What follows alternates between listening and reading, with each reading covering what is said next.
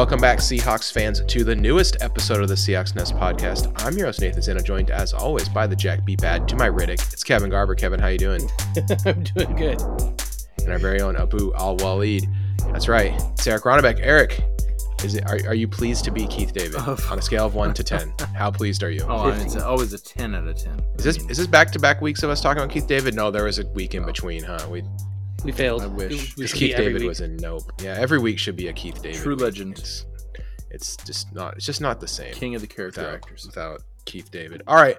So, well, well, you know, there's one there's one big topic that you have to talk about on a day like today. But before I get to that, I have to bring up uh, a tweet that I saw. So, are you guys are you guys ready? As ready as I'll be.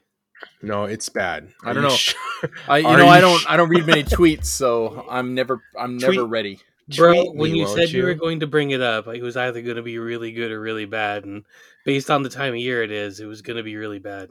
Hashtag Let's ride. Okay, so oh man, I'm I, I didn't write down the name, and now I'm like now I'm like panicking. I just wrote down the tweet. I realized like this is this is how you know that like me and Kevin are about to start start school the next week is when when my notes are like just totally off. It's like it just says the tweet, but not the uh the. it literally just says the words the tweet. That's that's no, it does got. not. That's- It does not say just. no, it does not just I say. give you I give you an INC, Mr. Santo. the tweet. Okay, Oh you ready? gosh. Okay, I found it. Okay, Johnny Johnny Venerable tweeted. That doesn't help. John, um, let's see. who Johnny Venerable is. He has a check mark. He does a Arizona Cardinals podcast. Oh, Uh, host of at host of at PHNX Oh. Cardinals podcast Mm. at PHNX Bets. He is an Illinois State University alum.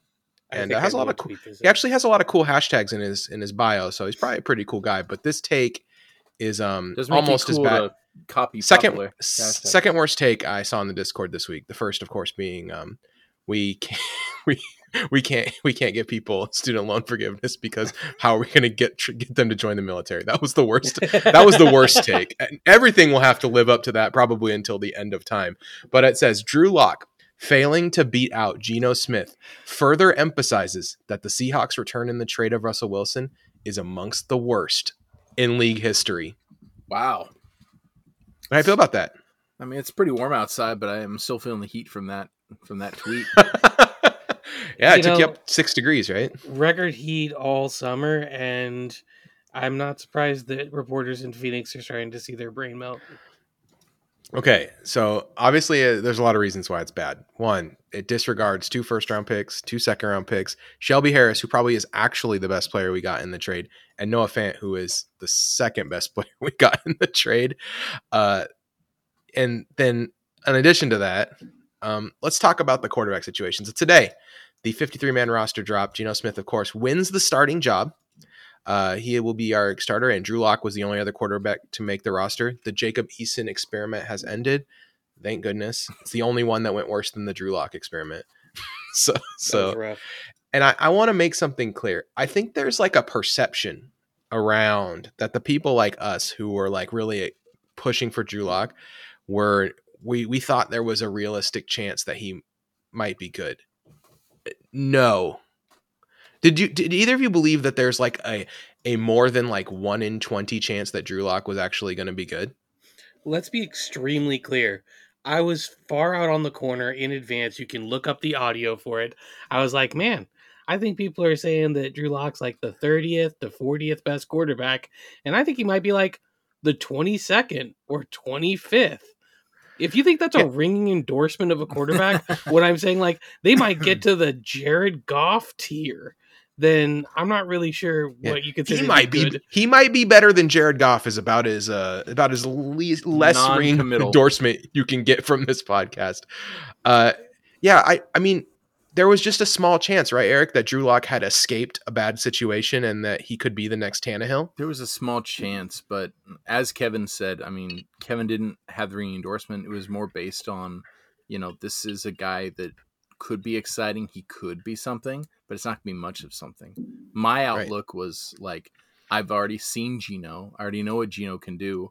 we're not going to win with Geno. If we make the playoffs, let's just say we make the playoffs, we're not going to go anywhere. It's not going to do anything but be like, well, I guess You wanna make the- Make the playoffs at, at nine and eight, and then get Yeah. killed with Geno Smith as our quarterback. Just get just get hammered. And so the flip side of that, people will say, "Well, Eric, do you really think Drew Lock would, you know, make you to the playoffs?" It's like I want to see what's there because let's just say he is something like the twenty second best quarterback.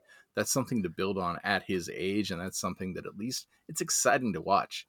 Just Yeah, there was there was just a small chance that he was like Josh Allen or uh, Tannehill, and he just needed the right combination of coaches to kind of unlock his potential.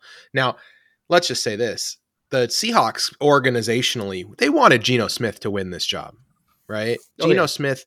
I mean, they they started the race with Geno Smith in the front, right? Drew Lock had to go out there and beat Geno Smith.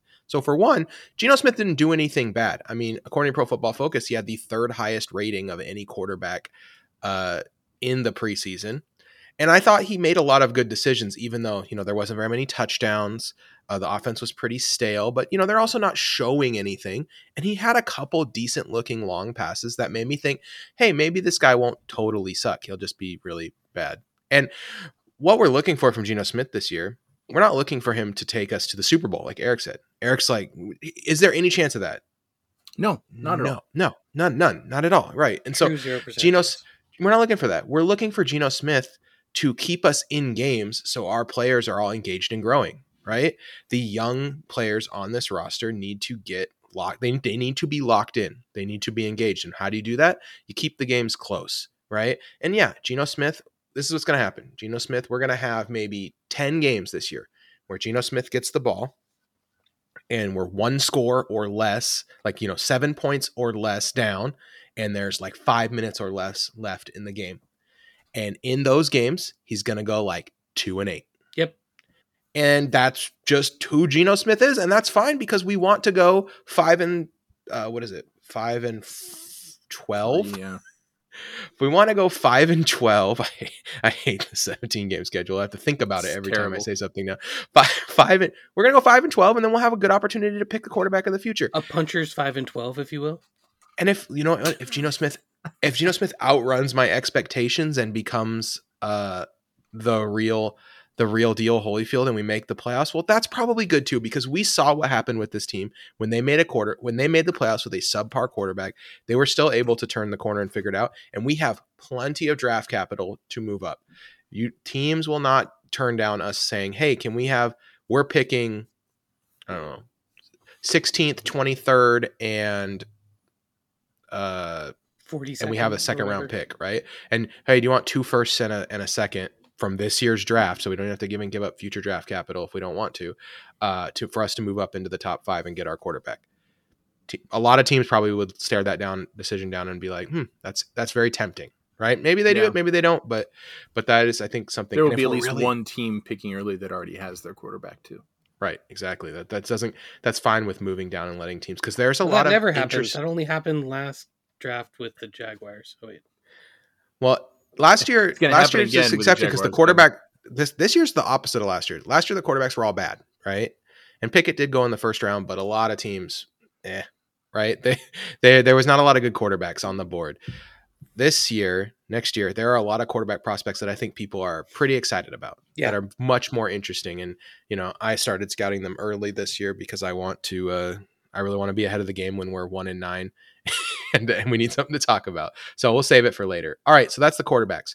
Running backs, we went with four: Rashaad Penny, DeeJay Dallas, Travis Homer, Kenneth Walker. Um, that that that's not too surprising. I think that there was a small chance that we had a fifth running back there. That I uh, was like really like- kind of pulling out that that we'd have that we'd uh, hung on to uh, oh, Darwin. Darwin Thompson? No, Darwin Thompson. I kept wanting Yeah. to say Pharoh, and I'm like, that's not his name. Yeah, I thought Pharoh Cooper. I thought I thought Darwin Thompson had a decent enough showing. Uh, granted, I will be very disappointed if he's not on the practice squad. Yeah, and then Josh Johnson, uh, we got to keep. He's on our he's on the reserve injured list, so he's our, he's around still. Same with Ty Smith. Ty Smith is on the reserve injured list. When when I don't say his name later, you can remember that. So yeah, I think that that wasn't too surprising. I think the receiver groups where the first set of surprises came in. So the receivers we kept six: Tyler Lockett, DK Metcalf, Dee Eskridge, Marquise Goodwin. I think those four were pretty. I we all would agree were pretty solid based on the way they played. Then the last two were Penny Hart and Dareke Young. So first obvious cut is Freddie Swain. As a Kevin, as the uh, the conductor of the Swain train. I don't know, but I don't know the way to put it.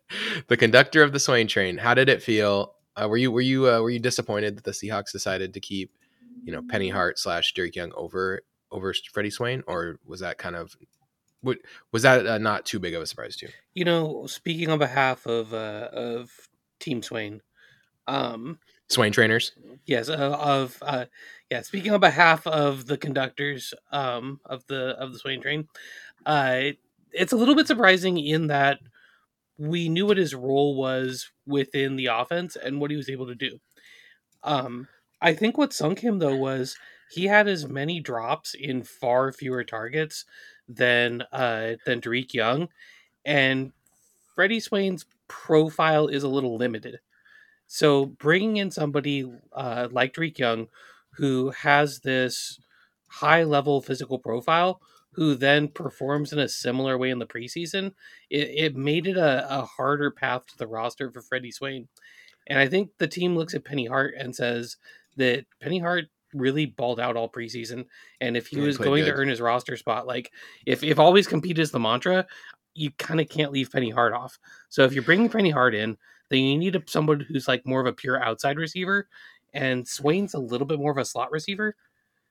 I really felt like Swain was safe because of punt returning. Like that was my biggest thing was like there's just no way they're going to cut a guy who they listed first on the depth chart at the start of training camp, right? And, at slot, and he's our number one punt returner. It just seemed unlikely to me, but D must be ready to go. That's the only thing I can think of. Is this is it finally Dee Eskridge time, Eric? Are It we is finally time. gonna get to see D the- unleashed? Man, we got the fourth preseason game coming up next Monday. Uh, no, uh, Followed I don't by think he's gonna- 16 more weeks of yeah, preseason. 16 more weeks, uh, counting them down. Eric stuck his head out of his house. He saw his shadow. He predicts 16 more weeks of preseason games. It, it was the shadow that it looked like Geno Smith. That's why I'm going back in. it's it's an unmistakable shadow. Geno would say we all know why. Um, Geno can't believe he's getting ripped on this podcast. Come on, guys! I thought we were friends. So uh, I think I think the Eskridge is probably playing week three, maybe week two. But yeah, I mean, if anything, Pete's like, you know what? We're gonna suck this year. It's got to be prove it time with D, and we just got to roll him out there when he's you know when he's 100. percent If he's you know, it's kind of like what we did with the with our old friend the Ferrari. Yeah, it's uh, it's interesting. It's uh, it, we'll see what happens. I think I'm- there's another factor on here too, though. I really hope. I really hope D. ma- I hope Swain gets back to the practice squad. That way, it, when D. Eskridge gets hurt, we just have the plug and play like replacement ready to go. Like, hey, this guy also returns punts and plays in the slots. Here you go. You know, it's like it's not it's not going to be extra complex for us to try to replace D when he uh, inevitably goes down with an injury. I think D. another Eskridge factor is that on the- makes it easier though is that all four of our running backs can do kick and punt returns. Yeah. Sure, that is true. And uh, DeeJay Dallas has looked really good in the kick returns. Um, so okay, let's go to uh, let's go to running backs then. Penny. Oh wait, we did running backs already. we did didn't do we? Penny. We did. Um, I'm already win it. CJ Tight end. Posice, by the way, was uh, my Ferrari. No one caught that, but Yeah, I, I think Rashaad Penny is the Ferrari dude. You gotta keep him on ice. Uh, gonna get- uh, all right, uh, Will Dissly, Noah Fant, Colby Parkinson. That's not surprising. Um, that was Not those least. were the guys.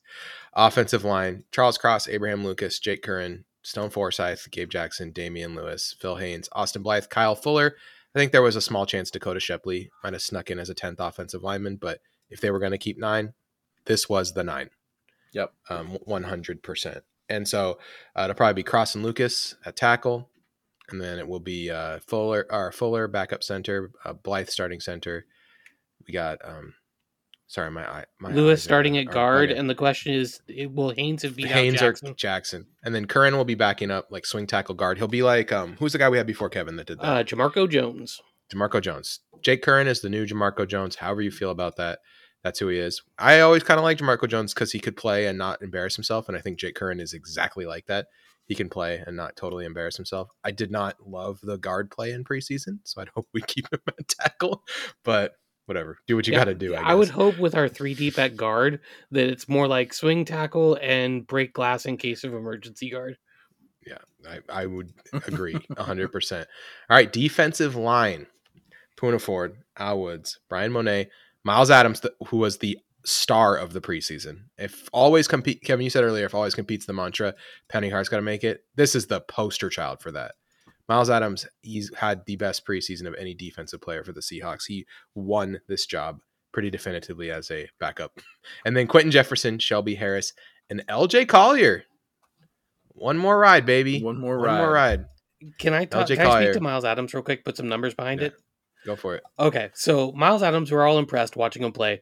Um, he kind of has this like he he plays like a penetrating three technique in our old defense, but in this defensive role, he's playing kind of like a pseudo defensive end. He lines up like between the tackle and the guard, and he's doing this really good job of kind of splitting the gap and penetrating, but like a lot of times with younger players, they can get upfield and they don't have the awareness to, mo- to know what's going on.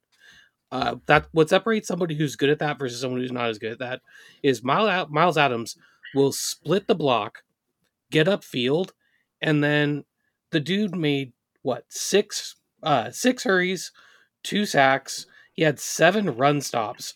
He was extremely productive, um, which means that he's getting into the backfield, but he's not losing track of the play.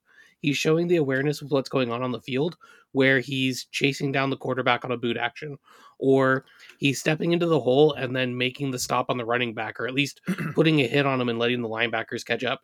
So uh, it, it, was a really cool way to see him earn a spot because he didn't earn the spot by being, you know, the big washing machine tub of goo in the middle, which is kind of what you see from a lot of these UDFA types. He won it by being that get up the field, pressuring interior defensive pass rusher, which is a role that usually you have to like spend a decent asset on. Yeah. So one thing is, is I, I know this isn't a one to one comparison because this one player is a, is a more of a pure defensive end, and Miles Adams is an interior uh, kind of pass rush down interior player, right? But Michael Bennett, his first three seasons, one sack, one sack, four sacks. Sometimes these these pass rushers just take a while, Yeah. and in this case, sometimes they don't get enough time, right? Like I'm sure there are some players who got two seasons on a practice squad, and maybe their development, if it would have continued, they would have made it, but NFL teams don't have time to just keep guys around. We kept this guy around since 2020. He has been around for a long time, and he finally made it. The investment the Seahawks have made in Myles Adams has kind of paid off, and it's really great to see. I, I'm very happy for him. Good job, Myles Adams. Um, keep it up. All right, Eric, we're going to linebackers. Okay, you want to you want to do inside linebackers or outside linebackers? Well, I mean, uh, uh, do we going to go through all three? inside linebackers. Okay, this is interesting. Let's do inside Yeah. linebackers first because I, I think we can have a good conversation about this. Jordyn Brooks, Cody Barton, and then Nick Bellore. Yes. And that's That's It. it. everyone else off the team. Get out of here. Okay, what's cooking here, Eric? There's only three inside linebackers here. We're gonna line up with well, two of these guys on a lot of plays probably.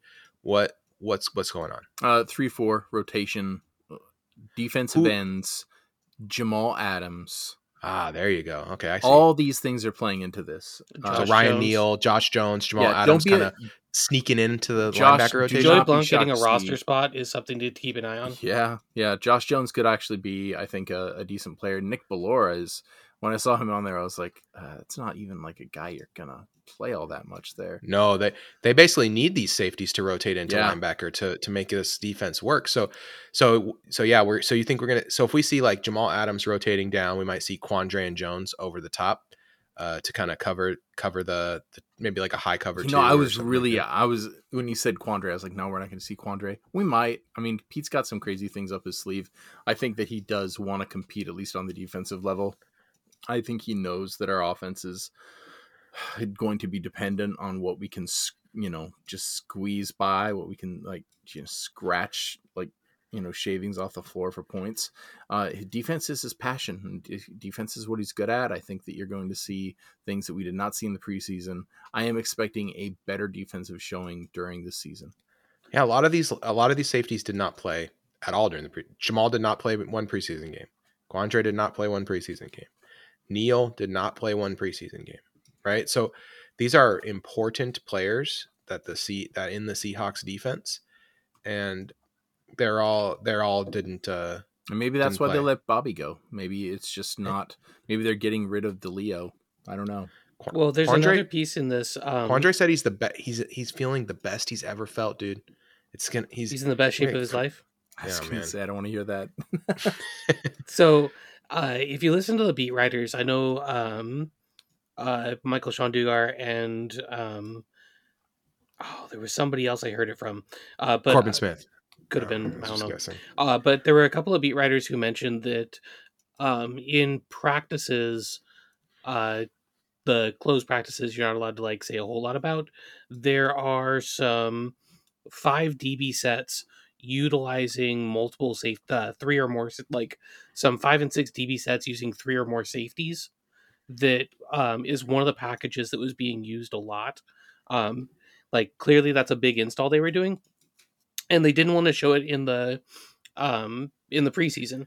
And what makes that make even more sense to me is a package like that would allow Jamal Adams to be your extra blitzer, where you could have Jamal Adams blitzing from a hybrid linebacker position. Because now, if you have to drop Uchenna Nwosu or Darrell Taylor into coverage, that's not a liability. And so I could see a lot of sets like that where Jordyn Brooks is our only linebacker on the field. Um, but it's it's an interesting.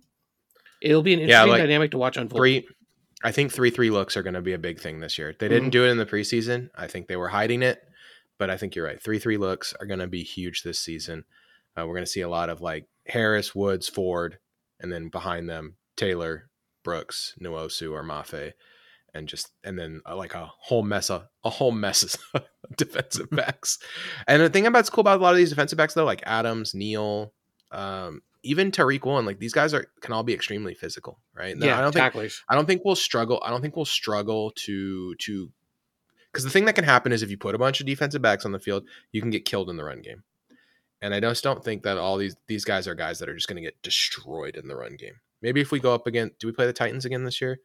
That could be a problem. but if, No, but I think the if it- 49ers are probably the bigger worry out of what we have to, or what we're actually facing. what we're actually going to face. yeah, Okay, yeah. since So- they run so much, but then they do a lot of their outside runs, especially you got to figure with Trey Lance. So this might Yeah. be a, a set that's equipped to stop that. We just need to see Ta- Taylor and Nwosu really setting that edge, right? Not letting themselves get get washed into the middle the play. Mhm. That that's that kind of stuff will matter a lot. Okay, let's go to out, the outside linebackers. I already said most of their names, but Taylor, oh no, Nwosu, Mafe, Robinson, and Onujiogu. Um, so obviously Josh and Onujiogu impressed enough that they did not think they could sneak him on t- into uh, the practice squad.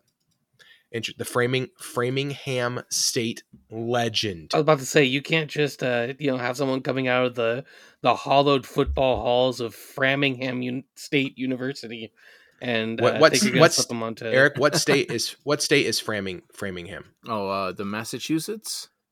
You think it's Massachusetts? Yeah, That is a I good get- guess.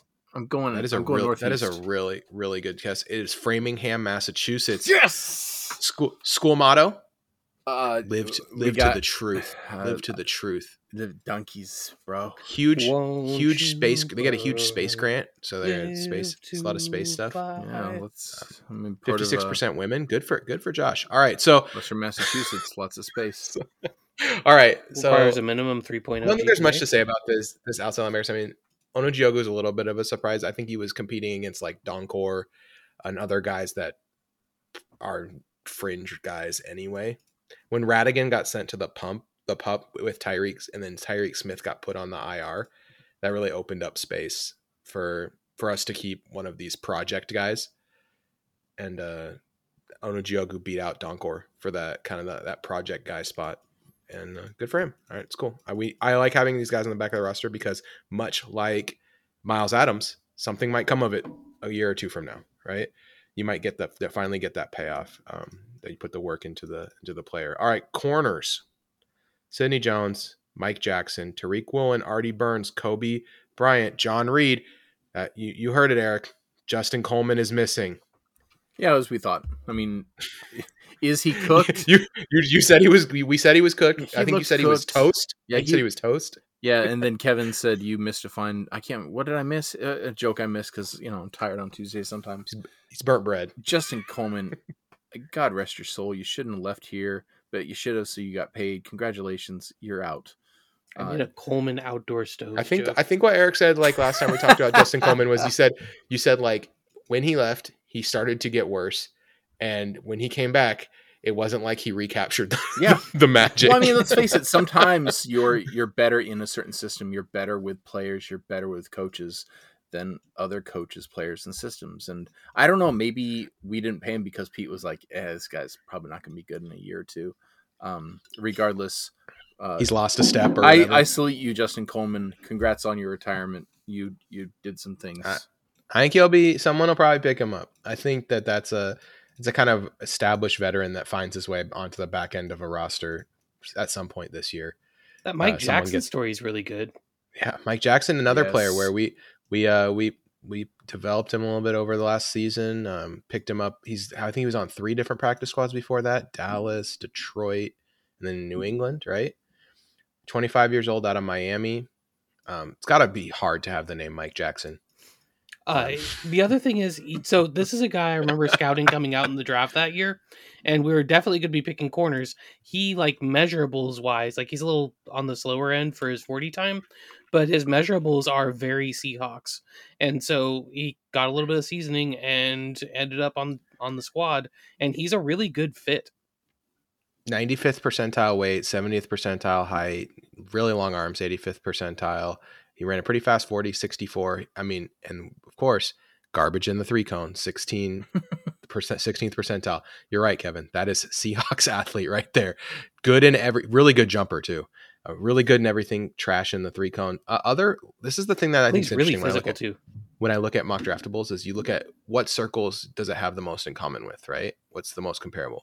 Number one, Patrick Surtain, Jeff Okudah, Lonnie Johnson, Jalen Ramsey, Ahkello Witherspoon. These are all guys that I think the Seahawks would love to have. So Yep. yeah, it's a, it's the perfect kind of it's the kind of perfect developmental prospect for us to get in the system and then hope we can churn him out into a good outside corner. He may have um, put himself in the mix now for outside corner snaps because this is it's competitive out there uh, on the other side of Tariq Woolen. I think Tariq Woolen has the, the team has fallen in love. They are they are smitten with Tariq Woolen. I mean, that just- upside's undeniable. yeah, it makes sense. Hearts in the eyes. They love him, and just look at him, and you'll know why. Clear eyes, full heart. Tariq Woolen. Yeah, you want to see a mock draftable circle. this kid, this kid, Mike.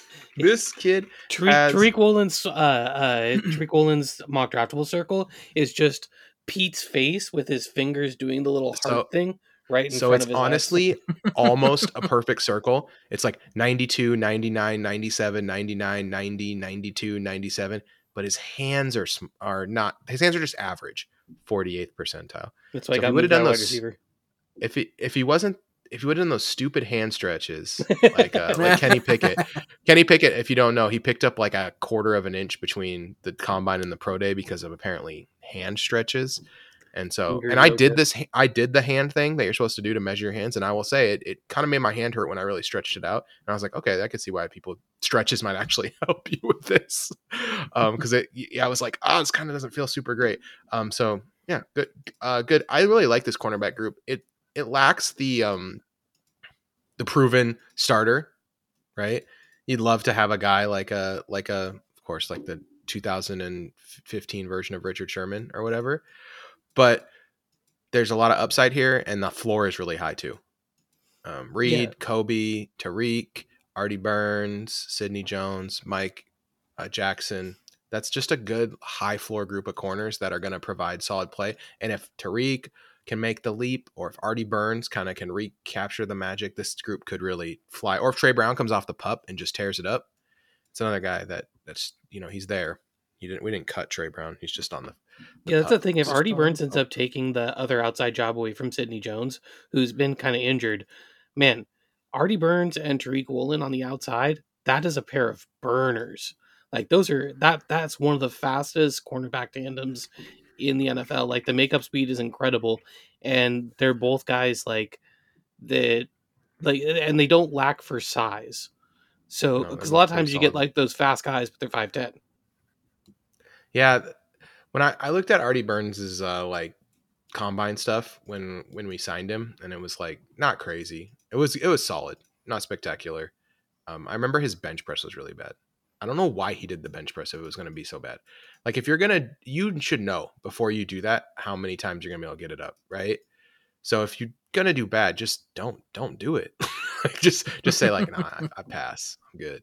But whatever. Okay, uh, corners look good, and then the safeties: Jamal Adams, Ryan Neal, Quandre Diggs, Josh Jones, Joey Blount. The name, notable name missing here: Marquise Blair. Marquise Blair.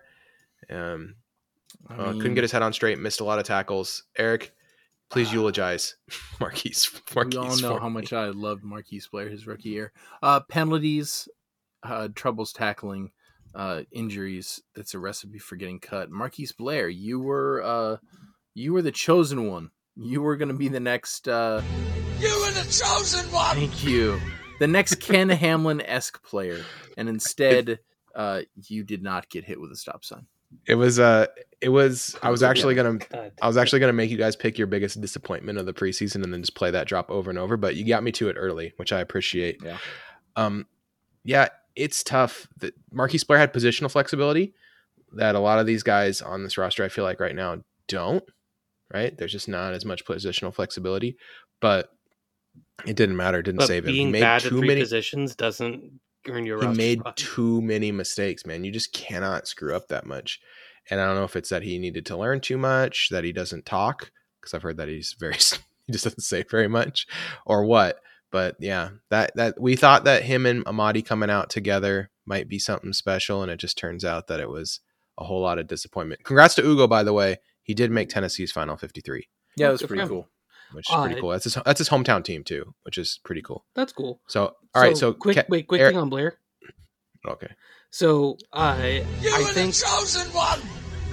I think the issue is that he can either be aggressive or he can um, do his job, but he cannot do his job aggressively. Like if you watch the in the Dallas game, it was like all backups all the time on defense, right? Mhm. And you saw people that were selling out to make plays, um, and that's how you know uh, Myles Adams put himself over the top to make the roster. Um, you saw dudes that are playing edge and were playing really hard. Mike Jackson was out there, like you know, lay, bringing the lumber to every hit, and you saw Blair. He would try and come streaking in to make the big hit, and like the running back would just go right past him because he was too focused on like blitzing the quarterback. Or Mhm. he's the one who gave up the touchdown in the back of the end zone um, after one of the interceptions because he ran out to get on the uh, running back in the flats when the linebacker was already there and left the dude in the back of the end zone wide open. I just feel like he could not both play up to his speed and diagnose effectively at the same time. Like he just could never use his play speed. All right, so let's do it. Uh, biggest disappointment of the preseason, and if you already talked about it enough, you don't have to explain it very much. But Eric, who's your biggest disappointment this preseason? Who let you down the most? Uh, Ugo and Marquise, just the Okay. the two the secondary. It, it hurt my feelings a little. Yeah, the safety. That, that safeties. We just felt like they had a lot of potential. A lot of right? safeties And- didn't play, like you said earlier, and so why? So why couldn't you shine? Why couldn't you shine? All right, uh, Kevin, who let you down the most in the preseason this year? Who'd you have high hopes for that just didn't didn't do it? You know what? I was all aboard the Swain train. I thought he could really put himself in the running to be not just like the third wide receiver, but the third option in the passing game. Uh, I really had hoped that he would kind of take a step in his route running to become a guy, and instead he's a guy that's not on the roster. Should have made a choo choo train drop before the podcast started. Big, big mistake. Um, I'm gonna go with Drew Lock. Drew Lock really let me down in the in this preseason, and you know you can say like, oh, the COVID, you know, and stuff like that. Don't make excuses. Um, let's talk. Let's let's dissect his last game and, and Hashtag lock talk. three three interceptions. So the first one, a lot of people are saying, well, Eskert should have came back to that ball. And while I do agree with that statement, you can throw that ball in a position where only Lock, only D can make the catch. It's a it it's the thing that that with Lock that drove me nuts when I was watching him as we after we got him, which is he just throws with his arm. So it's not super accurate, even though he's throwing pretty hard. He's really kind of chucking it. He has like good velocity on the ball, but he he's inaccurate because he just doesn't plant his feet and really like get into his throwing motion. He just kind of uses all arm. And he was born out of era. This is like Brett Favre. He uh quick 2.0. observation: he looks like second year on the Seahawks. Matthew Hasselbeck. I watched a lot of Matthew Drew, Hasselbeck. Jeff, George, Lock. the second so the first pick maybe you could say like he's already lost the job at this point but he goes down he gets a touchdown right away and i think at that point he's put himself back and in that the mix was a dime just- to Penny Hart too. he just he just needs to like keep that momentum going he drops back he reads the defense reads incorrectly he reads man it's zone throws it directly to a defensive back and in, in this case too like where he throws it directly to the defensive back if he reads the field there are like three guys open on the other side of the field too He was so staring down Penny Yeah. Hart the whole time.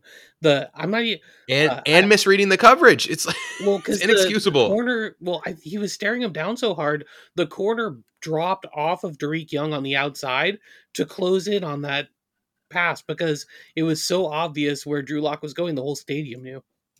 Yeah, it just uh, really. So they made a zone. They went into zone, and then yeah, like I said, Drew a red man and thought that he would keep running. Did not interception. Really bad interception. The kind of interception that I think Pete would. There's no excuse for it. The first one you can make a small excuse, although he should have done better. The this one terrible. It's a zero out of ten. And then uh The third Yeah, one he- got, he- got Fuller cut.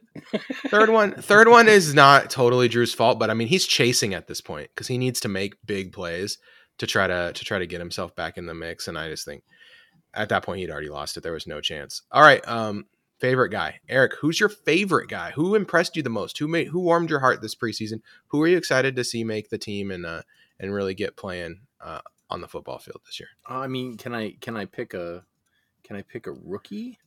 Yeah pick anyone you want I this just is an I, don't- I just real didn't know if we- open-ended question uh, Abe Lucas. I I Oh, just yeah. I Abe I have Lucas to change is mine. oh okay. Abe Lucas That's is good that means it's a great pick he's a great little pick. rough. He's a little rough, absolutely. But man, I uh, it's not going to be a bad year of Seahawk football record wise. he is It's He's going just to be a, pancaking people out it's there, going to be man. a bad year of Seahawk football. But if you like football and you like looking for good things and promising things, Abe Lucas is one of the things to watch. Uh, he's going to serve you up slop jalops like IHOP, pancake and fools all over the yeah, field. hundred percent. The thing that was exciting about Abraham Lucas to me is like you never really saw him because I think it was because of the the wide splits or whatever. Like be this physical at WSU, and he's just he is physical out there, man. He can be a physical monster, and I just I love that. I It's like he read that. all the scouting reports. He was like, "Oh yeah, all right." Yeah, you'll see. All right, uh, Kevin, what do you what do you, what was your uh, who warmed your heart this? Uh, this Man, I was really looking forward to talking about Abe Lucas. So, uh, You, you can add. I mean, we we already said everything, kind of. yeah, yeah, well, then I, I already said everything about Myles Adams too. So I think No, double down, double down on Myles Adams. I, think I'm going to pick a to different guy though. Go ahead and take I'm going to talk Kevin. about Uchenna Nwosu. Geno Smith. I like that pick, Kevin. I like that pick, Kevin. So Chenna Nwosu. Uchenna Nwosu is a guy I was um, moderately happy about coming over from uh, the Chargers. He's that one of those guys that's been on the verge of a breakout season every season of his career. Uh, a prospect that I thought was pretty interesting, a really good system fit. But what I wasn't anticipating was, dude looks like really comfortable out there in coverage. Um, and if we can get more than one person tackling, uh, he is really effective for the like kind of swarm tackling we use in the run game. Uh, Yeah. Just every time I All- saw him out there, he was a really good fit for what we want from that position. All three of his missed tackles, he really slowed the guy down. hmm But then, like, he needed someone else to come over and finish. And I, when Brooks is there, there's no chance. Yeah, Like, when you have Brooks and the safeties out there and everything. Yeah, exactly. He really got dinged uh, hard by a lot of people, I think, for the missed tackles. But he was pretty solid otherwise. He had three pressures and only like I don't know what it was it, 23 pass rush snaps. It's not too bad. Uh, you'd like to see him get like maybe one or two more, and then the, the two run stops as well. Played solid in the run game. Yeah, I'm I'm into it. Uh, I could pick like 10 guys. I'm gonna say Charles Cross. Charles Cross So good. is um, football porn for nerds. Like it, it's he doesn't make mistakes. He just does things. He's so perfect. It's hard to fathom. It is like it's difficult to some. Okay, I said this before the draft, and I'm glad that it's still a thing. Which is that some guys just know how to play football in a way that it's almost like it's like a superpower, right? And a couple guys I talked about that I thought felt like had this superpower were Cross and Tyler Linderbaum, and uh, it's it's still true for Cross. I have not watched enough Linderbaum to know if it's true for him. Kevin is Linderbaum tearing it up in the preseason. I have not been watching a lot of Ravens preseason games, so I yeah, me cannot tell you. I, um, I didn't gamble on any preseason this year too. I was I, I lowered my degeneracy a little bit, which Or raised it. I'm not really sure how that works. If I appreciate numbers. which uh, probably pretty good. Uh, so it looks like he sixty point nine on PFF in Nice. nine offensive snaps. So looks like he won the job in training camp, and they didn't really play him. Okay, um, Charles Cross, uh, he just understands the position as good as you can possibly understand it, and on top of that, he's a really good athlete. Um, I don't think he's like a significantly better athlete than Abe Lucas. I do think he's better, but it's not like a huge gap. What he understands that Lucas and a lot of other guys don't is how to play the position basically perfectly. Right when they there was plays where I think um it was a Baldy's breakdown, right? Or was it Baldinger or was it um was it uh There's been a was few because Samuel Gold had a breakdown. Baldinger had a breakdown. Baldinger's was the no it was um, it was um was the outside. no it was the guy who used to it was the guy Mitchell Schwartz I think Yep. maybe Schwartz had the It might have breakdown against Schwartz. the uh, Dallas State. no Geoff Schwartz yeah Geoff Schwartz where he was tapping the the spoon against the screen Yes. uh, Oh, and yeah like they the Seahawks left done Charles cookie dough. Leave him alone. they left Charles Cross in a difficult situation where he had to make a read and there's two players and he's responsible for both of them right? And he has to make sure that he blocks the guy who's coming. There's an outside linebacker and an inside linebacker and they're going to play a game with him because it's a rookie and you know you want to you want to bait him. So the out, middle linebacker comes up tries to bait him and then cross has to recover and he gets his arm on the uh, on the defensive end and really makes makes it so that Geno has time to throw just barely. And it's just like it's an example of this guy just understands how to play football in a way that most most guys don't and it's gonna it's gonna make the Seahawks way better in this year and the f- next four years. It's having a guy like this at left tackle for the next five years you know knock on knock on your nearest uh, piece of wood so that he doesn't because injuries are the only thing that can stop him. He is excellent at his position. I'm gonna put a big name out there. It reminds me of watching Big Walt, where i don't think he's the athlete big walt was because because i that's think that's like no one is. that's what made big that's what made big walt the goat. Yeah, and i don't know if natural charles I don't think Charles Cross will ever be the. uh, He could be. I don't know. Maybe I'm wrong, but I don't think he'll ever be the goat like like uh, Walt But was. But Walt played the position same- perfectly, like the same thing. Yeah, exactly. It's that same thing where, like, if you know what you're looking at, you realize how hard what he just did is. Like, oh, he just bench pressed a 280 pound guy into his offensive guard and then caught a speed rushing 240 pounder off the edge. And you're like, that like that the physics behind that are incredible but because his like his kick slide and everything are so smooth it looks like he's just not putting in a ton of effort. He's just, oh yeah, you just block this guy. Oh, just shuffle over here and you know put a hand on this guy. It's fine. All right. So this is my last preseason note, and it is one. If no one hires Michael Bennett to do sideline or color this season, it is a crime.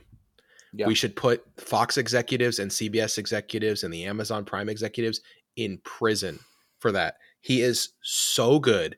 He's funny. He's personable. He's insightful. It's just, it's unreal how good he did uh, on a guy that's, you know, by the third game, the one by the game against the Cowboys, he was unequivocally excellent Yeah. at Killing what it. at what he was doing, and I I just I really enjoyed Michael Bennett um as the like color sideline analyst guy. The I don't know what you call that guy. The the booger McFarland. that's what that's that's who I always think of. I think of Tony Siragusa, rest in peace, and uh and Booger McFarland as those guys that were on the sideline.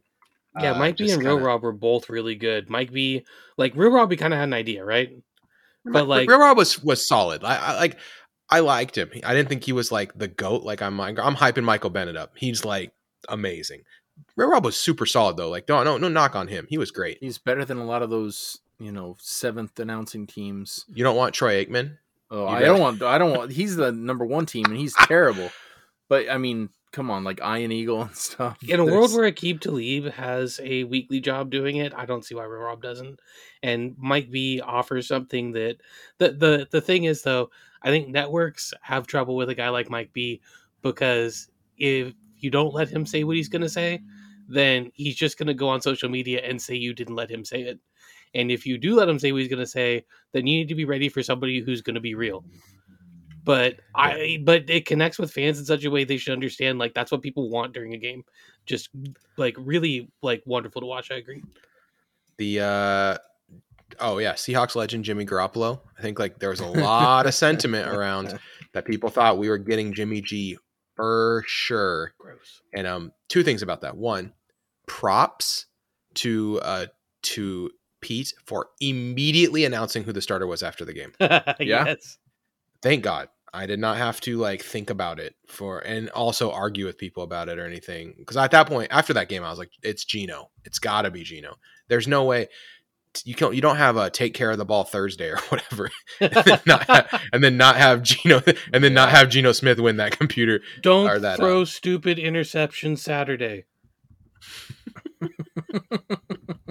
So yeah, I, I just think it's um it's it's great that he announced right away. And then J- Jimmy G, way to do the 49ers a solid. I hate you. I mean, I don't even care that we don't get him because like I don't think he's that much better than Geno. He's definitely better. Don't get me wrong. I think we would win three more football games, maybe even more. But that's Then, not um, appealing to me. And Then- we- then every with- time we with- win, we get like a you know two dollars Two- off a foot long on Subway. It'd be terrible. But uh, but yeah, sure. Jimmy G makes us better because he's like the twentieth best quarterback in the NFL or whatever. But it's that what he did for the 49ers was weird to me. I guess he's afraid that he's going to get cut and then the contract he would have got would be less than the one that he got from the 49ers, but I just can't imagine that. And maybe he just really thinks Trey Lance is going to fail, but he hasn't been there in practice. They just basically kicked him out. They wouldn't let him see the they wouldn't let him see the playbook, they wouldn't let him come to practice. That situation is so odd to me. They handled it exceptionally poorly, which makes me happy because it's the 49ers. yeah. And it, it's not going to look good for other free agents. I don't think. It's it's so weird that what they did, man. You you have this asset that people definitely want. We saw it because someone got something for Baker Mayfield this offseason. Someone got something for Carson Wentz this offseason. That's Okay, we incredible. people definitely wanted quarterbacks that were, you know, the 20 to 30th best quarterback in the NFL. Yeah. That that wasn't a thing that some teams were looking for. And they got nothing for him. Couldn't figure out a way to to make the make that work. Now they have they've undermined their young quarterback too, which is an exceptional misstep in my opinion. Yep. You can't you can't undermine Trey Lance like this. Like Jimmy G's going to be standing on the sideline and everything something bad happens, Trey Lance is going to be looking over his shoulder. That's horrible. That's horrible for his mentality. Like cut getting rid of Jimmy G and making sure that Trey Lance feels confident that he can make a mistake and keep the job is, I think, paramount to to Trey Lance making it because he has so little experience. He's going to make mistakes, and so, I just I don't know. I'm I'm Hey man, my I'm- prediction is so far so good. I, I feel bad for Trey Lance, but I'm happy because it, it's happening to uh, my least favorite NFL franchise. So Yep. they can mismanage uh, uh, as many situations as uh, as they want. All right, uh, Patreon. There are many ways to support. Is there anything else? Did I miss something? I just want to make sure I didn't. I don't think That's so. all. That's all my show notes. Uh, okay, there are many ways to support the Seahawks Nest podcast. The best way to do so head over to patreon.com slash Seahawks Nest and for as little as $1.24 a month, get in the Discord. There is one more fantasy football league drafting on Monday, the 5th. If you want to get in there, uh, just go in the fantasy football channel in the Discord, join up. Uh, we got man. Thanks for the supporters: Emmanuel, Andy, Brett, Cooper. Do it all for the Tucci, Evan, Flocktimus, Gavin, Greta, James, Jose, Lucas, Rad Dad, Nikki C, Ryan, Timothy, Tom, Astro, Blake, Washington Fish Quest. Check it out on YouTube. Bob, Casey, Daniel, David, Foles, Jay, Michelle, Mike, Mike, Richard, Thomas, Warwolf, Brendan, and Nick. Oh man, there's so many. Okay. The uh oh yeah, movie club. Right. Guys, I'm I'm with it. My brain's working good.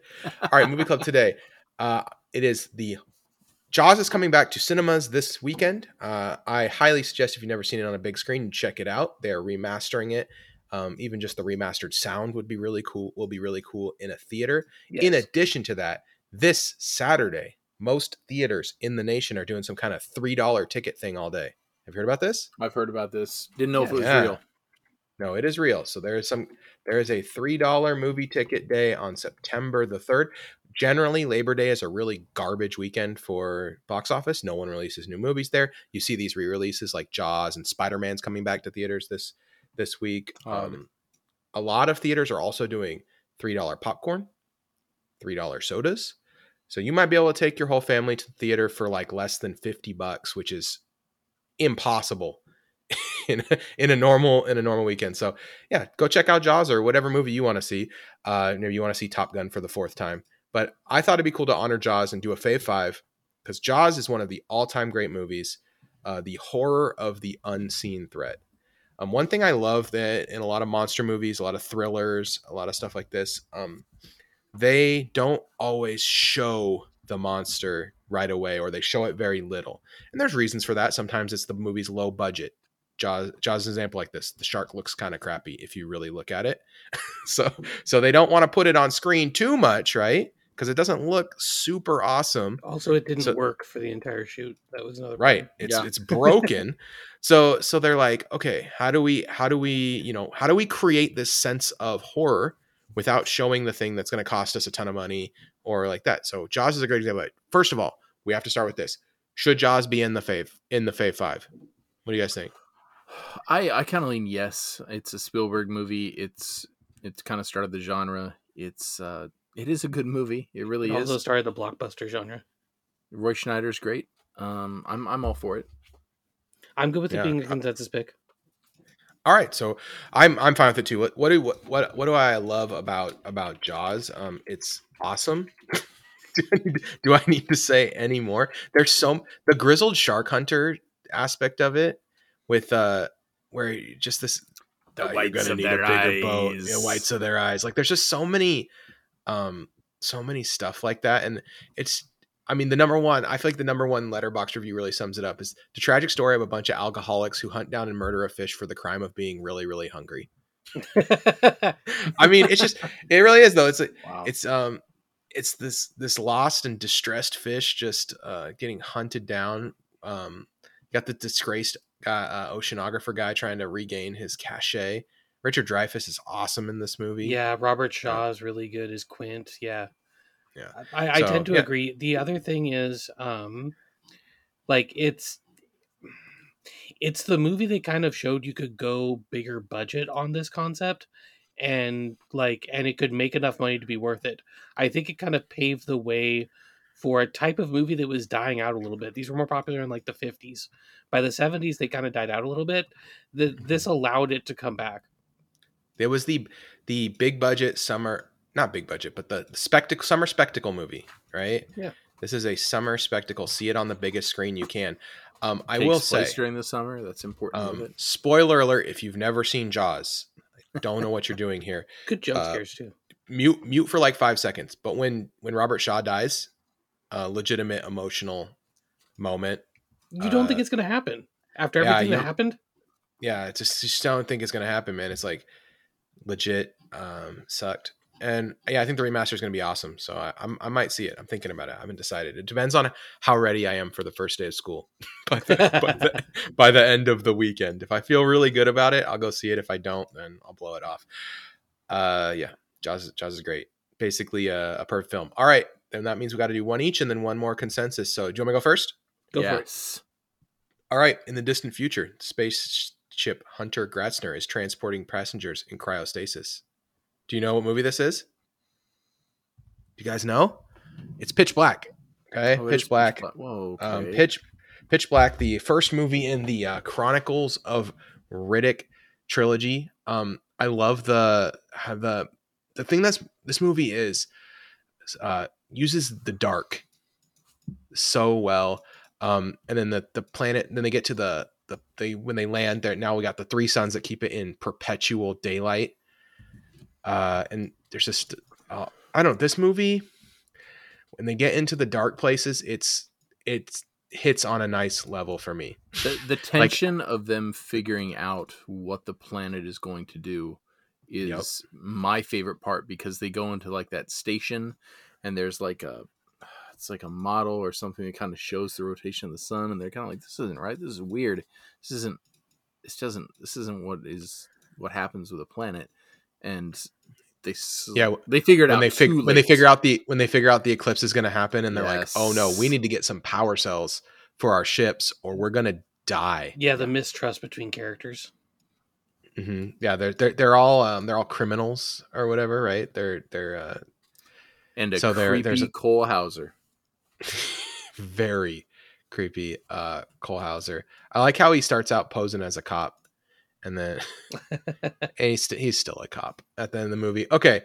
Um I really like this movie though and I think it's it's cool, you know, the the monsters are hiding in the dark kind of thing. So all right, that's my pick, Pitch Black. It was hard.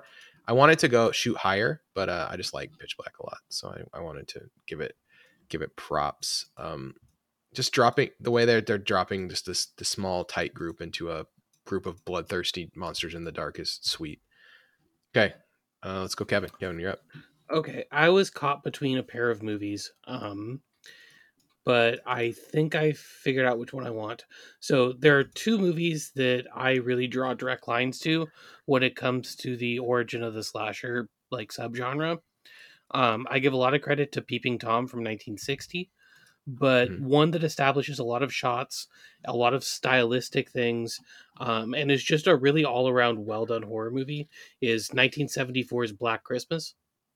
Mhm. Um, this is one where uh, a lot of the best shots from like the early Friday the Thirteenth and uh, Halloween movies are pulled from Black Christmas, where it's you know um, you're looking out through the eyes of the killer's mask.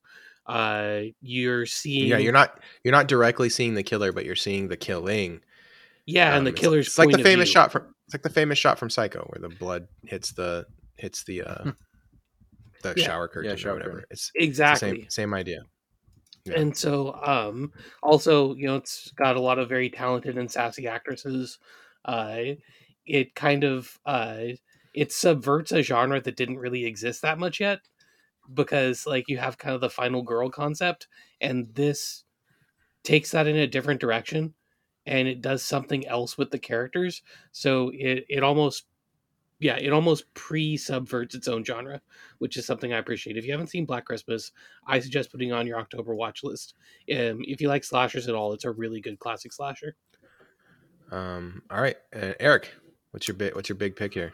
This is hard because you know immediately I'm like, uh, what kind of movies? I mean, do I like any of these? And they all kind of flood in. So I was going to really make Kevin mad and pick The Vivitch because I really like Okay. that movie. I don't care what you guys say. Uh, I then I, like was it also. i actually uh, like the vivitch it's lighthouse i didn't like I was going yeah, to the, the lighthouse is the one I would also trash on. go with Hereditary. Okay. Um, because I just think that's really well shot, and there's a lot of you know, I don't know, a lot of weird, weird things upon rewatching that movie. But I'm gonna pick a movie that I don't know anyone's ever seen here. Um, one of my you know, middle of the day horror movies in the fall that I just put on to see if it's any good. It's from like 2015, maybe. Uh, it's called uh, Altitude. Okay. And have you guys seen this? It's basically it's in a plane and it's like a Cessna plane and that's where most of the movie takes place and these uh these Utes, these Utes uh you know, girls and guys are in this plane, they're flying um oh, the one of the girls is a pilot, I believe, and uh they basically they've been flying for a while. They go through these clouds and like, man, we've been flying for a while. These instruments aren't working and they realize that more or less they get into another dimension. They don't know how, but the threat that is chasing them isn't this other dimension that they can't get out of. It's like a Cthulhu creature in the sky boy. with them. All right. And you don't you see it at the very end and it's it's it's well done and it's also not well done. But Nice. as you see Eric, it i need to congratulate you for abusing getting your own pick in this the most that anyone ever has Oh, it's hats me, this off mov- to you sir this movie is it's no i'm not though. even mad this is No, this I is just- perfect it's a Way to movie go. that I had to put it in here because it's uh you Okay, just see like I'm- tentacles in the sky, and you're like, what the fuck is that? Al- altitude 2010. Ah, Uh, two- okay, Two two point two on Letterbox, but not very many reviews. yeah, Uh, it's like basically After no one has seen this mysterious movie. malfunction sends their small Mhm. plane climbing out of control, a rookie pilot and her four teenage friends find themselves trapped in a deadly showdown with Utes. a supernatural force. yes, and uh, is it is it well acted? At times it's fine, at times it's not fine, but I was so captivated, like I could not do anything but watch. So- like, what is this thing? And it was it was fun, and I'm putting it in there. Study So many- starring many Surrey, people- British Columbia zone Jessica Lowndes, who has So many people- songs. Many people say that this movie starts pretty bad, Yes, and then the the end of the the last run of the movie is is pretty great. it's like 35 it's like a- minutes of of like, wow, this kind of is cool. It was all it was really easy to ignore. When it got good, I rewound it and realized why I didn't need to rewind it. so like you were ignoring it, and then It's So it's a movie would be ninety much minute better. movie. They couldn't keep your interest. Yeah, if I if we, it should be an episode of the Twilight Zone, is what you're saying. yeah, this movie But would it's be a great. but it'd be a dope a dope episode. if I just Zone. explained like the first hour and then I said, and here's where we pick up, guys. All right. So there's two movies that I think um, are that I think could could win the last spot. You want me to just go over them? I, I think Mhm. that we could name a million other movies, but I think one of these two movies will be the winner. That Which that we all we all go. Okay, you ready? Yep. Mhm. So uh, 1979, Alien. Yep. This mo- movie is uh un. I don't think you can argue against this movie. If you don't like this movie, I don't think I have many things to talk to you about. Um, it's perfect. It's hard science fiction. It's creature. It's body horror. It's slasher. You don't see the alien very much. It's so tense and so scary. Um, there's just some cool lines in this movie that um, its structural per- its structural perfection perfection is matched only by its hostility. It's just like, yeah, dude, sweet. And this movie's perfect. It's amazing. It's better than the movie I'm going to say next, but I would understand if if you, I personally might pick the other movie. You, you want another movie I think deserves Is it the this last spot? It's The Descent. Oh, the descent. The descent, yeah, the The descent. The Descent. the Descent has so little. They create so much stress from so little and in they, a way that I think in is backstories. Yes, and that this movie is 99 minutes and you are stressed for like 85 of them. They don't mess around, dude. And at the end of this movie, you're exhausted. So I can see why some people don't like this movie because, like, man, it's like, but this movie's really scary. what you said though. well, and you get in to a the way- end, and you're just like mad at several of the Yeah. characters. Oh my gosh, so much. Um, it's it is like- stressful, but it's also fun. You're just like, whoa, this is this is a fun ride. It's good. it's so It's intense. claustrophobic. It's so claustrophobic. It's Yes. so like I just it's inexplainable. Um, I'd be willing to ditch my pick to put both these movies in. Well, so if you guys okay. want to do that, So, what about the thing? Are we not counting it? I feel like you see like the the the monster a lot in the thing, so I didn't even really consider it. Okay, I was debating if you saw the monster more in the thing or Jaws. I think you're probably right. So then it would be this. That's the same story with It Follows. Like you're not seeing the thing about the thing is is like you're not seeing the action.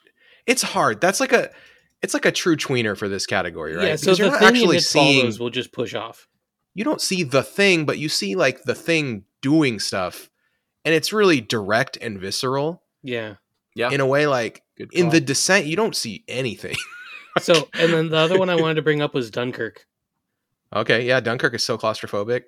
Yeah, and the True yeah, and, you- stress cinema. you and really you don't see the, Nazi planes. army, but you know it's on the march and it's heading towards them. yeah, so it's like this inevitable. Like you see like The way- glimpses here and there.